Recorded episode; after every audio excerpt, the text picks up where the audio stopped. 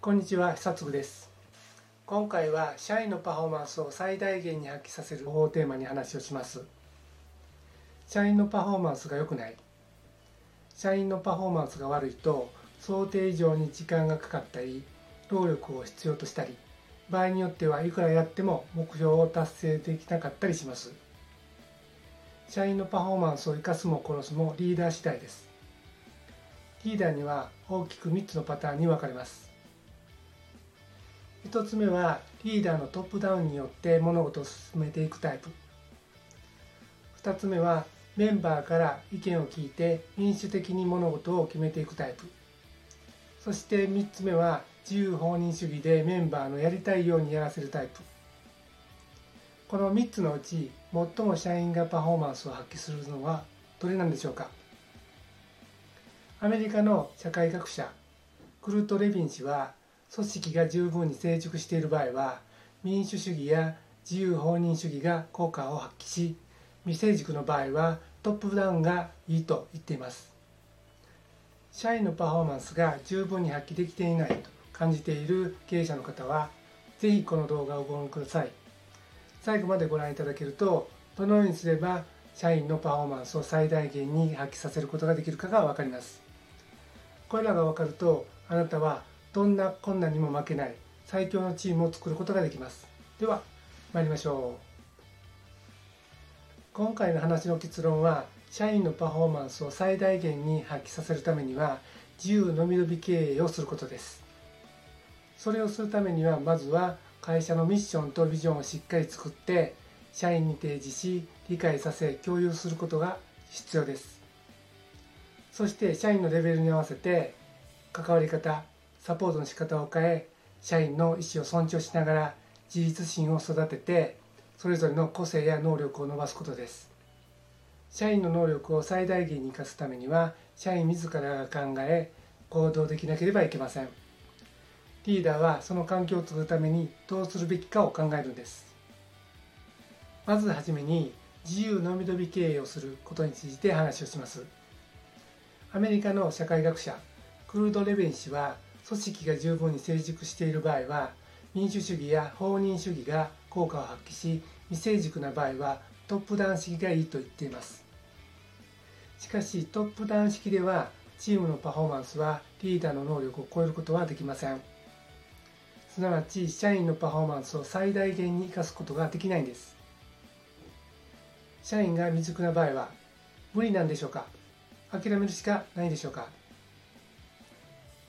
自由のびのび子育てというものがあります。これは子どもの意思を尊重することで自立心を養い自分らしさや個性を伸ばすことができるという子育て方法で現在注目を浴びています。社員のパフォーマンスを最大限に発揮させる経営の方向性はこの自由のびのび子育てがヒントになります。自由のびのび子育てはほったらかし子育てではありません。ここでのポイントはまず規範意識やしつけを教育することです。その上で子どもの意思を尊重しサポートしていくと子どもはのびのびと育っていくというものです。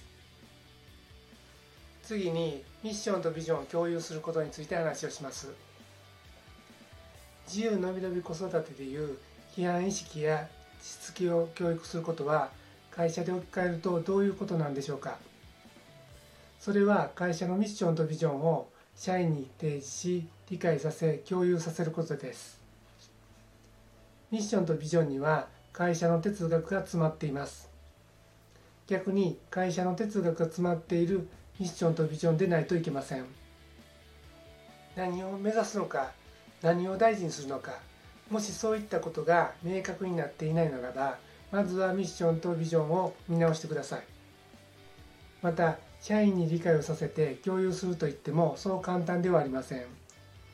一度や二度話をしてすぐに理解できる社員はそう多くはありません。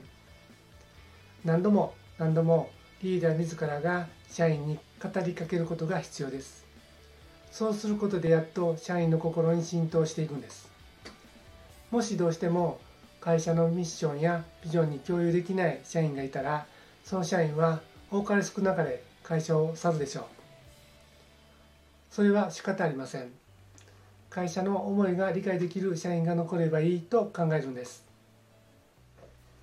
次にレベルに合わせて関わり方を変えるということについて話をします。ミッションやビジョンをしっかり理解している社員はほとんど関わらなくても会社の哲学に沿って自分で考えて業務を進めることができるでしょう。しかし例えば入社間もなくで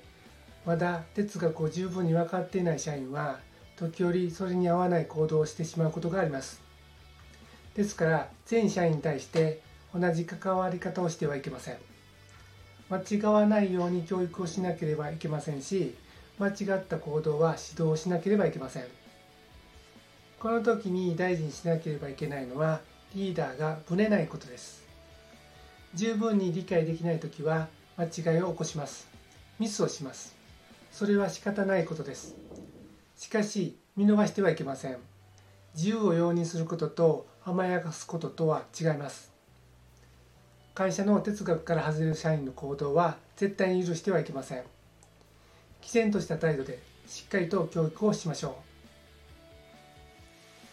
う。いかがだったでしょうか？今回は社員のパフォーマンスを最大限に発揮させるをテーマに話をしました。今回の結論は社員のパフォーマンスを最大限に発揮させるためには自由のびのび経営をするということです。それをするためにはまずは会社のミッションとビジョンをしっかり作り社員に提示し理解させ共有することです。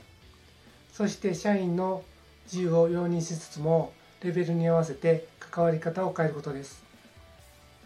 どのようにすれば社員のパフォーマンスを最大限に発揮させることができるかが分かったでしょうこれらが分かるとあなたはどんな困難にも負けない最強のチームを作ることができます最後までご覧いただきありがとうございました。